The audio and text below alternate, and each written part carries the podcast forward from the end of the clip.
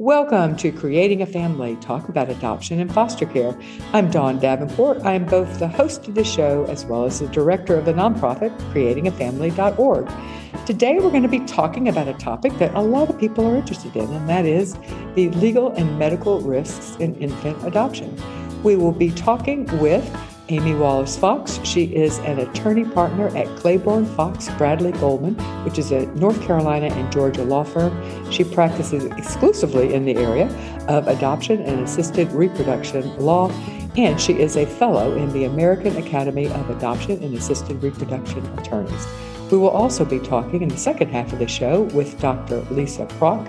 She is both an MD, but she also has her master's in public health. She is the Director of Developmental Medicine Center and Associate Chief of the Division of Developmental Medicine at Boston Children's Hospital, Hospital and Harvard Medical School. Welcome, both of you, to Creating a Family. I am looking forward to talking with you. We're going to start with the legal risk factors in infant adoption. So, Amy, that will be you uh, that we will be discussing this with uh, to begin with. And then we'll move to the medical risk factors. So, how can a I mean, just kind of from the basics, from what people are wondering and, and looking for, how can adoptive, hopeful adoptive parents find a baby to adopt in the U.S.? That seems to be the question that that everyone, when they're first beginning in the world of adoptions, wonders. Sure. Well, there are several different avenues for that. Of course, there is agency adoption, where you find you sign up with an adoption agency who would then assist with the matching process. There are attorney facilitated, which tend to be what we call independent adoption, meaning not agency adoption. There can also be assistance from adoption consultants, adoption facilitators, adoption advertisers, and then some people are finding their own match by doing their own advertising and finding a, an expectant parent who may be considering adoption that way. The what is the difference? There is a lot of confusion. The difference between adopting through an agency, adopting through an attorney, or a difference between a facilitator and adoption consultant.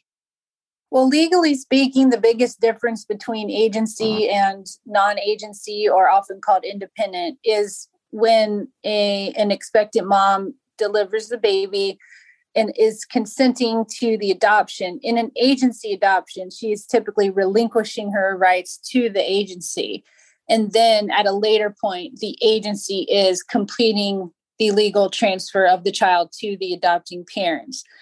In an independent adoption without that agency component, then in many states, she is allowed to actually consent to the adoption directly to the adopting parents. So there would be no intermediary in that case holding legal custody.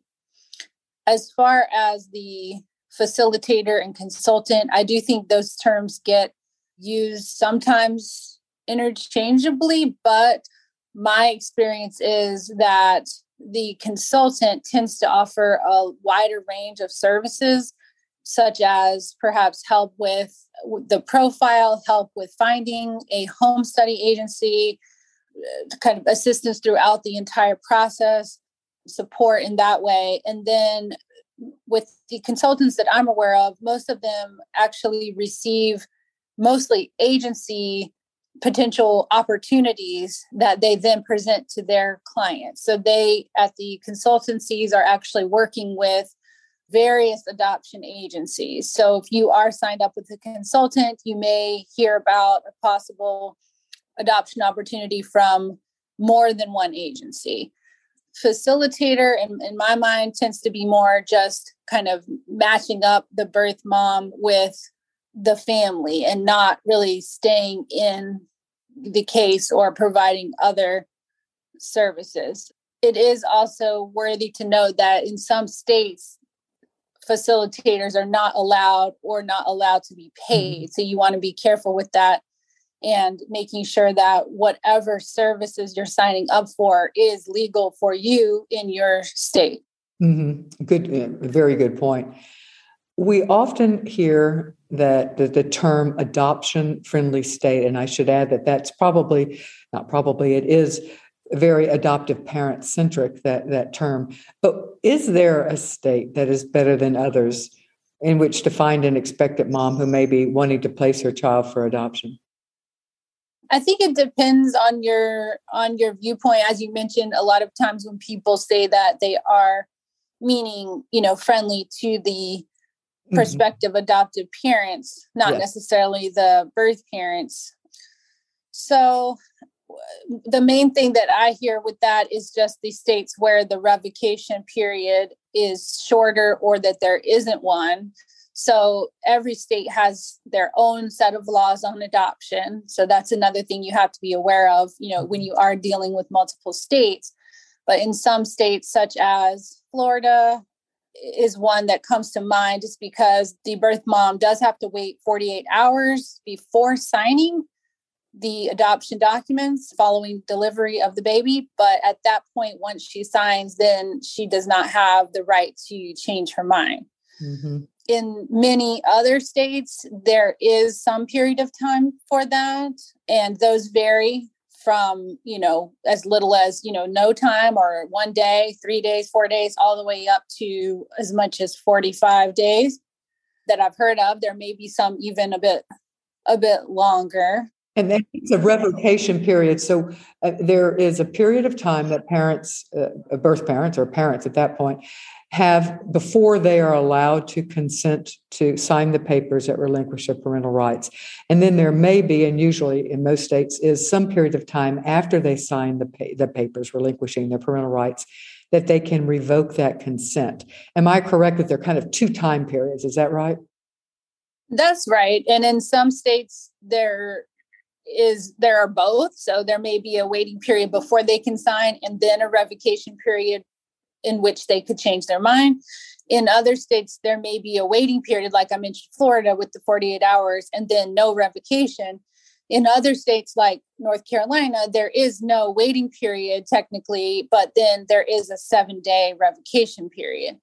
I will say that sometimes too there are conditions on the revocation period so it's not always just for any reason no reason. It is here in north carolina the seven days the, the birth mom does not have to prove anything. She merely has to say i'm changing my mind sign the form that says that and the the child would be returned to her during that time. But there are some states one that i believe is the case is new york where it is a longer time. I believe it's 45 days. Again i'm not a new york attorney but my understanding is that even though it is that long of a time the birth mom would actually have to prove a best interest standard if she is to actually get the child back. So that would be for many birth parents much more challenging also you know needing to hire legal counsel possibly to even have a chance at that. So it's not always just about the days it's also about are there conditions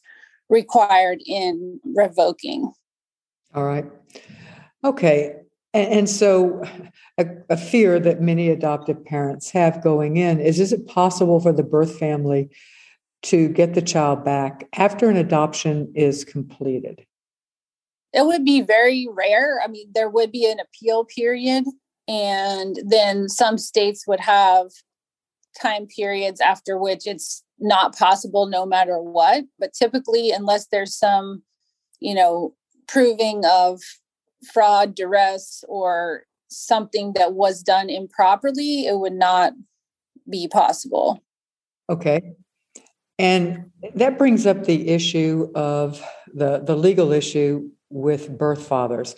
Birth fathers can, and so we have to separate those birth fathers who are identified and those who are unidentified. So, what are some of the legal issues with both identified and then birth fathers, unidentified birth fathers? Right. So, when you're talking about issues, I think typically then you're you're thinking about where the birth father is not consenting. So, I mean, there are some cases where he and the birth mom are on the same exact page with the plan and they're both consenting. So that would be the best case scenario for the legal issues with the birth father. There would not be one in that case. Um, otherwise, the biggest things are, you know, someone who is known and identified and not on board with the adoption plan. I mean, that can really be the end of the adoption plan, just mm-hmm. depending on what his role has been. Typically, the more involved that he's been with, uh, you know, communicating with the, the birth mom, assisting her financially, if he's not on board with the adoption plan, it is going to be very difficult or maybe impossible for it to mm-hmm. happen. He is a parent has the right to parent, and just as much as the mother as the mother has the right to parent. Yeah if he has been acting as a parent you know acting as a parent and and going about you know showing that he wants to parent. Again every state's law is going to be a little bit different and sometimes there is a bit of a gray area you know like well you know he only provided one thing for me or he hasn't been consistent. So i mean those types of things are sometimes things that would eventually get to a court to a judge if the mother is still trying to push forward with the adoption plan you know, without his consent. So just depending on his, you know, status and and whether, you know, what sorts of things has he done. There would also be a major difference if they are married versus not married. If they're married, you need his consent or for him to be completely unresponsive. But if they're right. unmarried, he would not necessarily have the same status. What about for an unidentified birth father, the the the expectant mom either doesn't know who the dad is or doesn't identify him.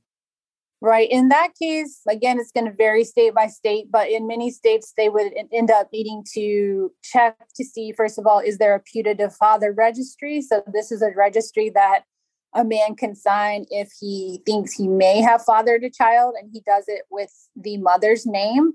In that case, if he has registered, then he would get notification of the adoption, even if she hadn't identified him. So that's a way that he can actually protect himself.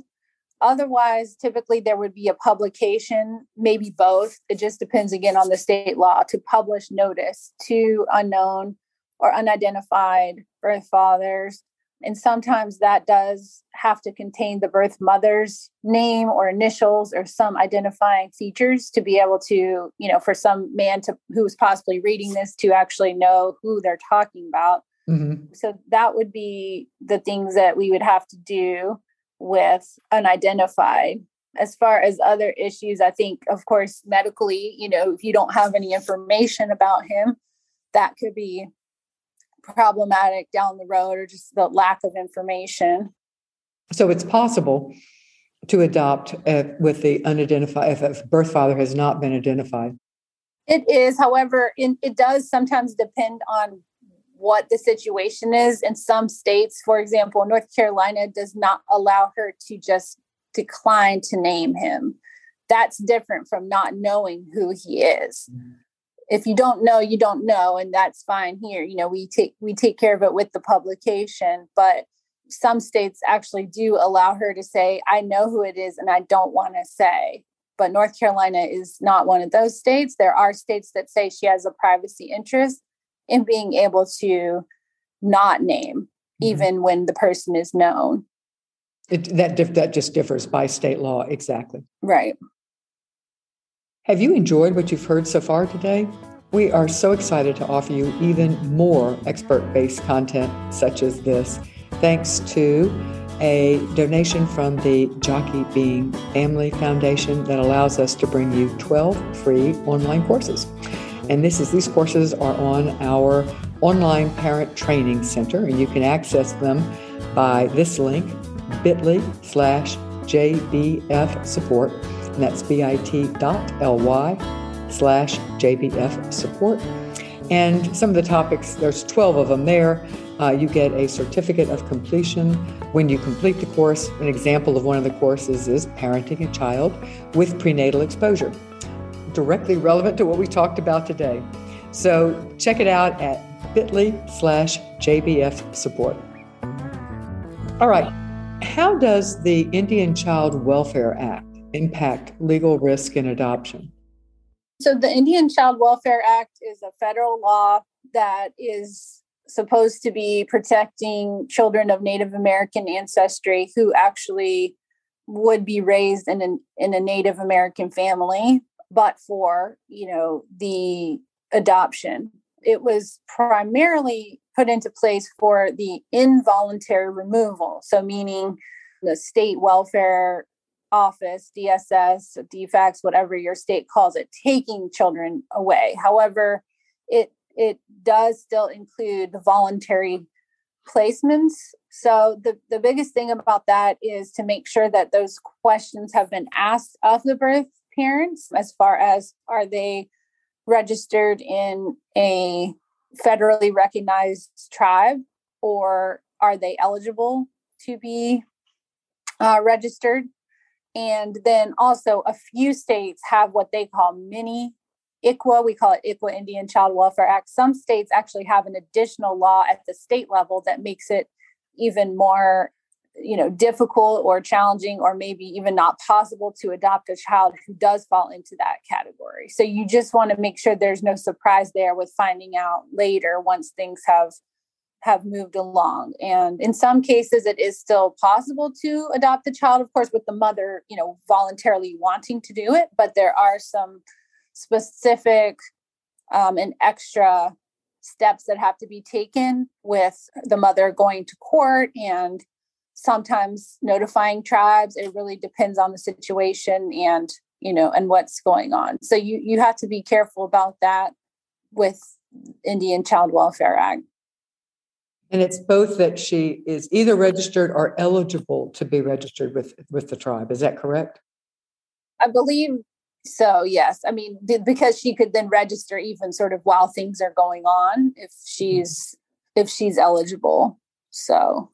Okay. So something to be uh, aware of at the beginning and knowing that it's a it can be a very big legal risk factor if the mom or the what about the father if the father is a member of a tribe it would depend on if they're married or what his status is. There were there have been some cases about birth fathers where the Native American status was not enough to actually, you know, remove the child from the voluntary placement if he is not considered a, a legal parent but the actual just wanted to pull it up the, the definition for the indian child is member of the indian tribe or eligible for membership and the biological child of a member. So the um, parent would actually have to be a member but it's just that you know if they're eligible i think you know it could be that that's something they you know try to do quickly if they're trying to maybe you know invalidate the adoption or something like that. So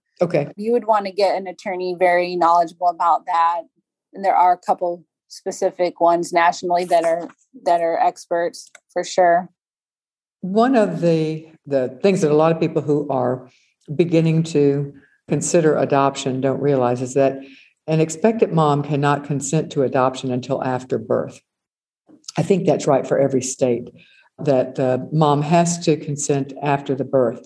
And even though there has been an adoption, what we call an adoption match, meaning that an agency or an attorney has connected an expectant mom and with an adoptive family, they have talked, they've shared pictures, they've met, they've done whatever, but the mom still has the right to change her mind. And that's hard for parents sometimes, adopt prospective adoptive parents, because they have uh, in their mind that this has become their child when in fact it really isn't. It is still the the mom's child until she consents to the adoption and, and signs a paper terminating her parental rights.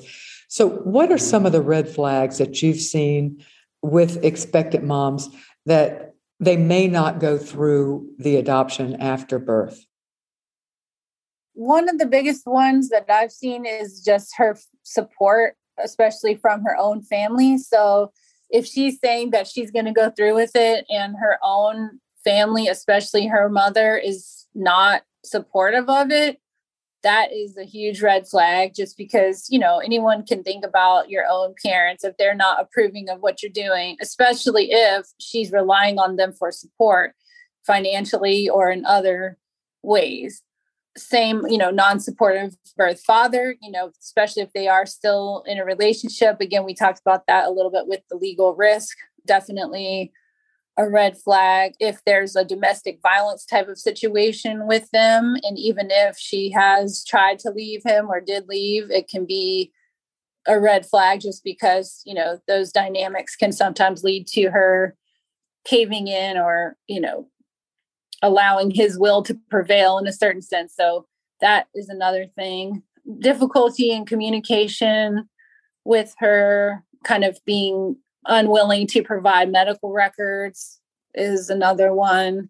Of course, kind of overreaching on needing financial help or just requesting kind of unnecessary expenses. So that's something that we didn't really talk about yet. But actually, I had thought about with your question earlier about adoption friendly state kind of coming from a different angle other than just the revocation time. You know, there are states that do and don't allow living expenses to be paid. So I guess sort of either way could be considered friendly. Usually it's considered more friendly if it is allowed for parents to pay expenses, but you still have to be careful about that, that it's not being abused, which could be considered obviously a red flag if she's, you know, trying to get more than she actually needs, or perhaps even, of course, fraudulently taking money from more than one family would be a big red flag. As to living expenses, uh, that uh, just to fill in, depending on the state law, prospective adoptive parents can pay recognized, approved living experience expenses of the expectant mom, depending on the state law. Some allow, some don't, and right. have a specification of what is included or not. But I think what you're saying is that a expectant mom who is pushing that limit and seems to be asking repeatedly for additional monies might be a red flag that she is not she's going to make the decision to parent right right either make the decision to parent or you know it's it's not common but in rare cases you know taking money from more than one source which you know would lead her to either parent or have to choose someone to place the baby with and could definitely get her and everyone involved into a bad place with that so Absolutely. definitely something to look out for. Okay, well, thank you so much, Amy Wallace Fox, for talking with us about the legal risks in infant adoption. Hey, everyone, I have a favor to ask. Please let your friends know about this podcast. Word of mouth is probably the best way to help us get content like this into the hands of your friends. It also helps us, obviously. Most people find out about podcasts through others. So please be that other. Please let your friends and families know about the creatingafamily.org podcast. Now we want to turn to Dr. Prock Again, she is an MD as well as a master's of public health, and she is the director of the Developmental Medicine Center as well as the associate chief of the Division of Developmental Medicine at Boston's Children's Hospital and Harvard Medical School. Welcome, Dr. Prock. I want to now turn to the medical risks in infant adoption. And I think the one that is certainly coming is on the top of most people's mind, most adoptive parents' minds at the beginning, is the risk of prenatal exposure uh, to alcohol as well as drugs. So, what are the most dangerous drugs or teratogenic drugs? Those, those that have the greatest impact on the fetus and, and then the subsequent long term impacts on the child. What are some of the more dangerous substances or drugs? Thank you, Dawn. I'm glad you're starting off with an easily answered question here. That's sarcasm. yeah, yeah. I roll. Insert eye roll. many, many people and studies have tried to answer this question over the past decades. And I think, for example, with prospective parents, it's always hard to hear about a child that you may have joining your family being exposed to anything in utero. So I, I try to think about them as big red flags, things that we may not know, and things that I would worry less about. Of course, the environment a child lives in, other factors that might lead to later developmental issues are something to consider as well. And I think we'll talk more about that. But with respect to the substance that probably has the most concerns for children long term is really alcohol. And we have very good evidence of significant effects long term, cognitively, developmental abilities, ability to learn, mental health concerns, as well as you mentioned on teratogenic, so causing birth defects or other concerns. I would put high level of alcohol use in the highest risk category. With all substances that we're going to talk about today, there's a gray zone. So, how much is safe? You know, we don't always know. What are the effects? Well, it really depends. What's the dose? How often is it being used? And then there are things that we don't know. How resilient is the child? There are genetic factors that we can't test for that may predict long term resilience or vulnerability for children. So I put alcohol in that biggest area of concern. Just a second. Before we move on, let me ask one question with alcohol. Does it matter when in the pregnancy? I think that sometimes we hear, oh, well, the expectant mom did drink heavily in, in the first month, I mean, the first three months, the first trimester, or maybe she didn't then and then she was in jail or something and uh, whatever and then she did drink so does the timing in the pregnancy matter good question i think each substance is a little bit different but for alcohol specifically well for all substances the less exposure in any period of time during pregnancy when someone is not using is very helpful so i'll put that out there so although i don't like incarceration for women who are pregnant it can be relatively protective for the fetus. So, not using a substance, being in treatment, always better than not. With alcohol, we generally see more likely structural brain problems or changes in facial features if children are exposed to alcohol earlier in the pregnancy. Whereas later in pregnancy, it can affect more executive functioning and developmental abilities. Now, from an experimental perspective or working with animals, we can parse out first trimester, second trimester, third trimester. Most individuals don't use only in the first trimester or mm-hmm. don't use for the first two and then use in the third trimester. So I, I would look at the less exposure, the better. And yes, there is a differential impact for some substances, alcohol particularly. And I think we'll talk maybe more about alcohol later in terms of what the facial features and, and specific outcomes are.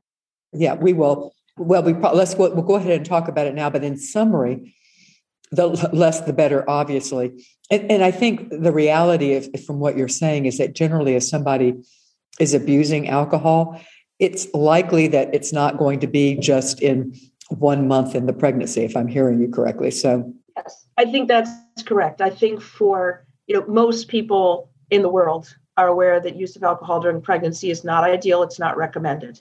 So I view a birth mother who's using alcohol is likely to have an alcohol use disorder and probably unlikely to stop. So unless treatments involved in the treatment program or incarcerated, I would presume it will continue. And I don't think people will start using in the third trimester if they have not used previously. So it's an artificial right. distinction, is what I'm saying.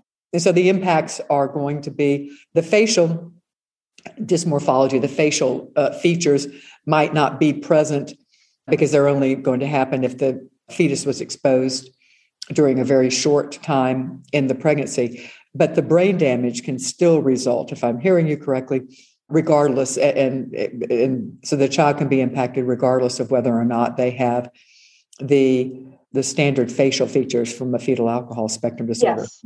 Okay. That, that is correct. We used to talk about classic fetal alcohol syndrome, which is identified by known alcohol use, growth challenges, specific facial features, and long term neurodevelopmental issues. But that's really been expanded to be fetal alcohol spectrum disorder. And as you said, there are some individuals who may have facial features but minimal neurologic outcomes. There are people who may have typical facial features that don't look like a classic child exposed to alcohol, but mm-hmm. do have significant neurodevelopmental outcome challenges. Right. And it's not easy to predict before birth or even before adolescence when children have a chance to demonstrate their skill. All right, so now let's move on to opiates or opioids, either prescription or non prescription. What are the long term and short term impacts for uh, children who've been exposed prenatally to opioids? Yes, so I'm going to lump these all together as opiates. So both prescription opiates, Oxycontin, the things that are some of the challenges with our opioid epidemic in the United States at the moment, mm-hmm. but heroin, or methadone, which is used to treat people to help address their substance use concerns and is sometimes even used in infants to address their withdrawal, all have the same mechanism. Between the various opiates, the dose that you're taking and the length of time that it works in your body do have different outcomes in terms of the likelihood of a child having withdrawal for a substance. So, in other words, fentanyl, which is a relatively commonly used opiate at the current time, is actually something that has a very quick onset of action, a real quick high for people. And so, someone during pregnancy may use fentanyl and have a really significant high, but it also comes down really quickly. If a mother's primarily been, using fentanyl during pregnancy, after birth, a child is less likely to have an extended withdrawal period in the newborn period if they're using fentanyl. On the other hand, if methadone is what's being used, it has a much longer half life. So it is more likely that there will be withdrawal in the newborn period. So any of the opiates may lead to withdrawal in a newborn period. And, and what that looks like is something that's described clinically. We see evidence of jitteriness, challenges eating, sleeping, having bowel movements, may not be able to sleep and that is generally what leads us to begin treatment for withdrawal in the newborn period. With respect to long term outcomes, although opiates are never recommended for use unless really medically indicated, we don't see a big spectrum of long term outcomes from opiate exposures in children who are prenatally exposed. The studies that have been able to be done looking at this question are often confounded by continued use with adults who are also using opiates or often people who use opiates or other substances have pre-existing mental health concerns. And the, the best studies that have been done looking at long-term effects of opiates show that children may have a slighter great, greater risk of development or behavioral challenges if they're exposed to opiates in utero, but it's nothing like what I described earlier in terms of alcohol. So the main issue short term for all these opiates are withdrawal in the newborn period, which can be treated and is relatively contained to that period of time. The right. long term effects are not clear in terms of developmental and behavioral issues, and there's not a specific syndrome that we look for in a physical exam after opiate exposure. And I think one of the other confusing things is that so often children have been dually exposed, meaning that the birth mom is not only using an opioid, but she's also drinking. And so it's hard to, so you don't know whether the child has only been exposed to an opioid because she may well have also been, the, the infant may also have been exposed to alcohol. Correct.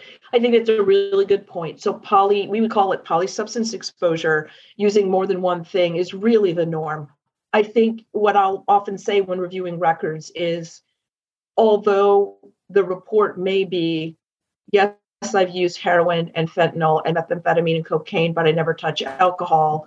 I, I don't know that perhaps if someone is using a fair amount of substances, they're already they're always aware of what mm-hmm. they're using and they may not recall. So I think you have to say polysubstance exposure can happen. And I think we look for other signs about, for example, pre pregnancy use is the best predictor of use during a pregnancy. So if someone had an alcohol use concern previously, or a child previously diagnosed with fetal alcohol spectrum disorder or fetal alcohol syndrome, I would be quite concerned about the next pregnancy also being at risk for alcohol exposure. So one of the, the, the looking at what the mom's lifestyle was prior to getting pregnant is probably the best indicator. Not that not that women don't change when they become pregnant, not that they don't then make better choices, but if somebody is struggling with substance abuse or alcohol abuse prior to pregnancy, your risks are fairly high that that infant will have been exposed prenatally. Yes, that's true. And I, and I think I don't want to be all negative here. I do think that there are women who make choices when they find out they're pregnant and really get into treatment. And it is a very strong motivating factor. But yes, the research suggests the best predictor, especially for alcohol, is significant alcohol use pre pregnancy predicts use during pregnancy, whether that's reported or not. Now, we've talked about medical uh, substances, uh, drugs used for medical treatment of substance abuse. You mentioned methadone. methadone. What about Suboxone? So, Suboxone is a different class of medication, which is also used to treat withdrawal from opiates in general. It also can have a profile of withdrawal in the newborn period. It tends to be less because it's not an active opiate, it, it blocks receptors uh, that is a little bit different. And it is not known at this point to have long term negative side effects, the use of Suboxone per se. It is something we've only been using for a few decades, so we don't have great research on women who are using Suboxone. But if you were asked to make a choice as a pregnant woman, is it better that I'm on a stable treatment with methadone or Suboxone, or that you continue using substances as you can get them on the street? I would always choose methadone or Suboxone. But for no other reason. Number one, you know it's not laced with something, but also because it's a steady dosage. You know what you're getting. Correct. It's very predictable. And you're right. Uh, we haven't talked about that, but people may purchase something on the street, and there have been a, a number of studies that have been done that look at if you think you're purchasing heroin, well, it may be laced with other things, fentanyl or methamphetamine. And even if you're smoking marijuana, it may be laced with other things. So mm-hmm. um, that's often something that we find on, let's say, urine or meconium drug tests, and someone truly thought they were purchasing something, but it was laced with something else. Mm-hmm. All right, let's then talk about. We've talked about the opioids, but we still see in certain parts of the country, methamphetamines are are still higher use even in opioids. So, what's the impact of methamphetamines on the baby, both the short term as well as the long term impacts? Yes, I think we don't have great long term studies on methamphetamines at the current time. And methamphetamines, I would say, is one substance that is extremely addictive. And my biggest concern with a birth mother who is using methamphetamines is that it may be the primary driver of seeking substances at all costs. And it may, unlike some of the other substances where I'm not so worried about lack of adequate nutrition, the lifestyle that often goes along with seeking meth can also lead to really significant poor nutrition. So in the new in the newborn period, babies can show signs of withdrawal from methamphetamine. It may look like um, a combination of exposure to other substances. Some children are extremely reactive, very jittery, can't sleep, so looking a little bit more like withdrawal from opiates. Over time, the information that we have so far suggests that methamphetamine use in humans exposed does not necessarily cause cognitive issues, reduced IQ, or developmental problems. It really tends to impact one's ability to regulate everything their attention, their sleep, their focus, and their memory. So we're often seeing children who are more likely to meet criteria for ADHD, attention deficit hyperactivity disorder, or have emotional vulnerabilities like depression or anxiety.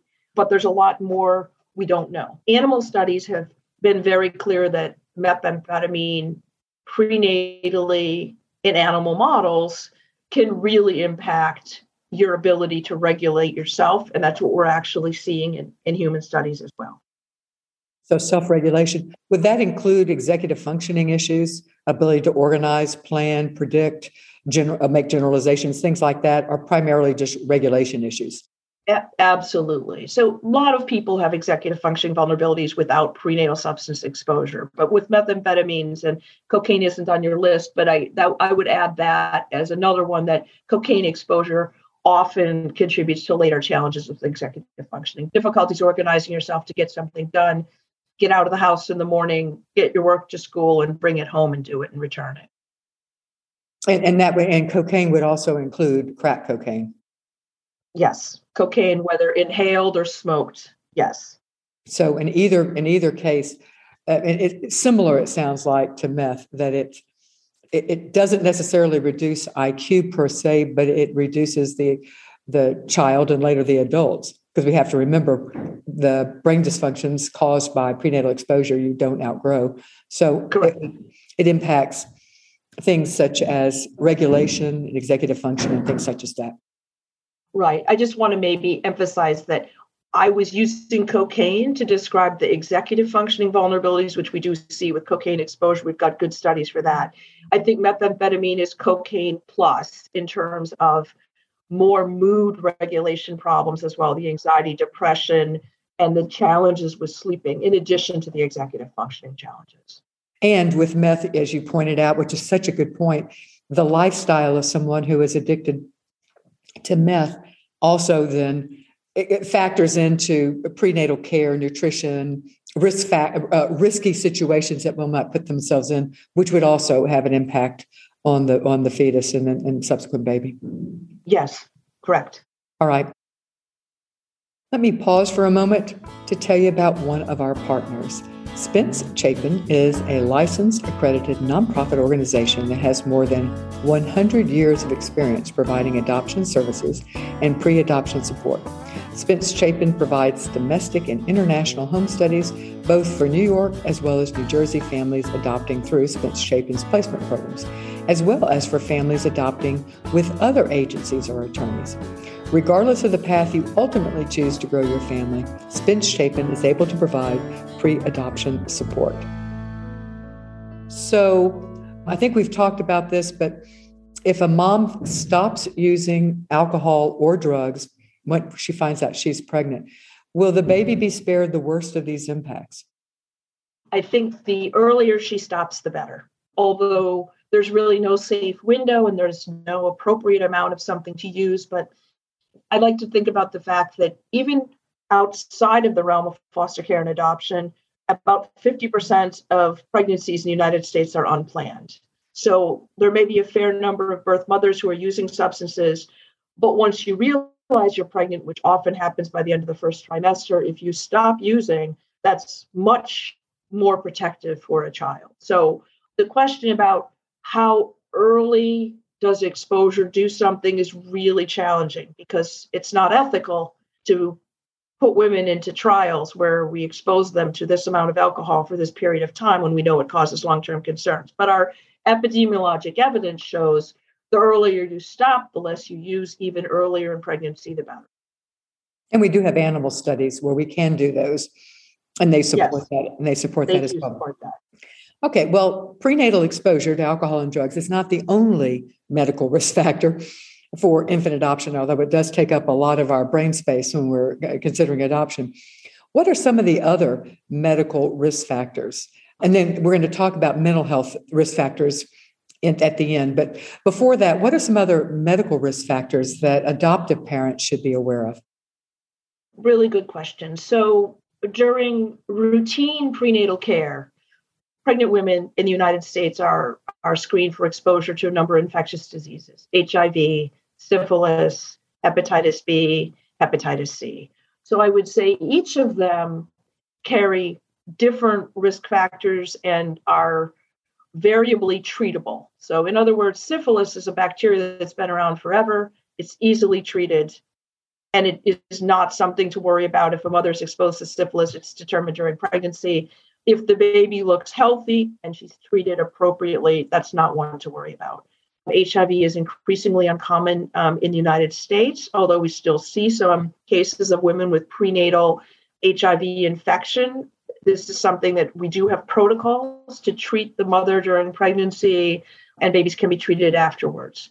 Hepatitis B is something that we see much less in the United States now than we did 40 or 50 years ago, because everyone born after 1991 has had the recommendation of receiving hepatitis B vaccine and is protected typically against hepatitis B. Even if a mother has hepatitis B, we have protocols that can essentially eliminate the possibility of trans i'm saying essentially eliminate because there's could always be one in a bazillion but it's been a very long time since a birth mother's been hepatitis b positive in the united states and that baby has developed hepatitis b if treated appropriately and treated appropriately, is immunized in the newborn period with both an active vaccine and a passive vaccine. So immunoglobulin is given to the baby, and a vaccine is started in the newborn period.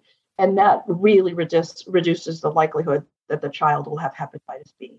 Hepatitis C is prevalent in maybe one in 30 individuals in the United States. It's much higher, it's a much higher prevalence in those who use intravenous drugs or are sexually active with those who do. So, hepatitis C is probably the main infectious concern prospective adoptive parents should be thinking about. If a birth mother is known to have hepatitis C, we don't have routine treatments in pregnancy or in the newborn period to reduce the infection for a child. If a birth mother is hepatitis C positive, a child that she has has less than 10, probably less than 5% chance of developing hepatitis C infection. And what that can look like is over over time, usually over decades, developing inflammation of the liver that can lead to perhaps cirrhosis of the liver, even liver failure, risk for liver cancer, needing a, a liver transplant. So we really want to treat this early. Routinely, children exposed to hepatitis C are monitored for, for the first at least year of life to see if they become negative or positive. If they are hepatitis C positive, they can be monitored. We do have drug treatments that are available. Most hepatologists who treat liver disease would say pediatric hepatitis C is eminently treatable. It's chronic, it still is an infection, but we can use medications that can reduce the infection, the infection to not being a significant problem. What about how heritable? Is there a genetic connection with ADHD, attention deficit hyperactivity disorder? So if if we know or suspect that one or both of the birth parents or birth grandparents or birth aunts, uncles, whatever, have ADHD, what are the risks that the child that you adopt will also have ADHD? There are many factors besides genetics that can contribute to ADHD. So, for example, premature birth, significant malnutrition early in life both contribute to ADHD. If we look at individuals diagnosed with ADHD, separate from the world of foster care and adoption, about 50% of those children have a parent with ADHD. As you move further away, so a grandparent or an aunt and uncle, it's it's reduced quite a bit, maybe 10 to 15%. ADHD is pretty common. People would say somewhere between 6 and 8% perhaps in the United States. It is partly genetically determined. There are many genes that have been identified as possibly contributing, but there's not one thing we can test for to determine, okay, ADHD will be passed on to a child or not. So it is inheritable. It is something to look for. I would say look early and treat early to, you know, maximize long-term outcomes for children. Mm-hmm. And reduce secondary impacts of just not fitting, not being able to do the things that people are expecting you to do, that type of thing. So recognition, early recognition. Right. I think the other thing that links to what we discussed earlier is that if you think about the profile of parents who are using substances, ADHD alone increases your risk two or more times of using substances and having challenges with substance use. But if treated appropriately, behaviorally and medically, the risk of substance use can be brought down to the typical risk of the population. I think mm-hmm. that's one of the reasons to reduce the secondary comorbidities. So now let's move to mental illness. Is there a, a, a, the genetic connection? So, in other words, if we know that the birth mom, birth father, or someone in the uh, direct birth family has a diagnosis of, and I'm going to go through some of the different mental illnesses, how heritable, how, how likely is it that, what risks does the child of these parents that you would be adopting, what risks does that child have? What about, and let's do, um, I'll just kind of go through them and, and, and the more uh, common uh, mental illnesses. Anxiety or depression? Um, assuming uh, is there a genetic connection there? So with all the mental illnesses i think you're going to talk about there is a genetic predisposition but environmental triggers And I think oh, if you think about the fact that depression and anxiety are very common in the population, up to perhaps 15% of the population may have either or both. Most families will have someone who's had depression or anxiety. I think multiple family members with significant anxiety concerns you make it more likely that a child will have anxiety and parental anxiety brings out anxiety in kids so there's that there's the genetic contributor and then there's the environmental exposure. I think about are there ways that we can treat these long term and absolutely with depression and anxiety we do have some good treatments. But i think that it's often a combination of challenging environment in someone's life especially if, we, if we're thinking about a birth mother who's making an adoption plan. If she has a significant trauma history and has depression i'm not sure that that's a genetically driven depression it may be more triggered by her environment and similar with anxiety if you have a lot of trauma you may have PTSD and a lot of anxiety symptoms, but if you have the same genes and you didn't have the trauma, you may not have that anxiety. Mm-hmm. Such a good point. How do you tease out what is your anxiety is, is, is actually a, a, normal and adaptive behavior response, behavioral response to a life event. And, and oftentimes when we're looking at women who are making decisions to place for adoption, there's a lot in their life at that moment that would cause anxiety and depression. So that's such a good point. And I think it's not easy to sort out. That's the take home is that it is not easy to sort out, especially if there's trauma and other stressors. What about some of the more, and I, I hesitate to use the word significant mental health issues because I, I, I, am very appreciative that depression and, and anxiety are very significant. But what about bipolar or schizophrenia? Right. What about those? Um, if you have, if you're considering adopting a child with a, a direct link birth parent uh, or birth grandparent who has bipolar or schizophrenia, what are the chances that your child will have bipolar or schizophrenia? Yes. So for both schizophrenia and bipolar disorder, so classic bipolar 1 with manic episodes and significant depression, the research suggests if one parent has bipolar disorder or schizophrenia, their child is a has about 10% chance of having that same disorder. If both parents have schizophrenia, for example, the child's likelihood of having schizophrenia is 40%. So there is a genetic component. But the flip side would be if both parents have schizophrenia, 60% of their children would not have schizophrenia. So it's yeah. not a determinant, it's a predictor or a risk factor. And just like I said with garden variety depression and anxiety, with both bipolar disorder and schizophrenia, there are thought to be significant environmental triggers. So we've got the best information with schizophrenia because it's a very clear psychiatric disorder that is uh, more clearly diagnosed than bipolar disorder, in my opinion. But we know that, for example, stressors, times of famine or war, more children develop schizophrenia. Similarly, if you're in a stressful environment, let's say a challenging home environment, or you're in an institutional setting, your likelihood of schizophrenia with the same genetic risk factors is higher. And the flip side is if you're in a stable environment and don't have other stressors, the likelihood of your genetic predisposition leading to schizophrenia is much lower.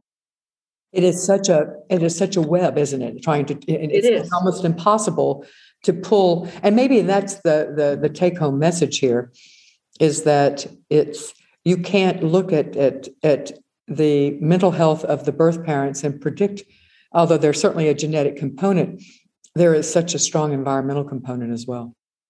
Absolutely. My last question is it doesn't happen as often as people might think, but there is concern if a, a birth mother or an expectant mom that you're considering that you're considering a match with has not had any prenatal care. Usually there's some type of prenatal care, but but sometimes there is no prenatal care. How much of that should be a concern to adoptive parents? I think prenatal care was really created primarily to protect maternal health.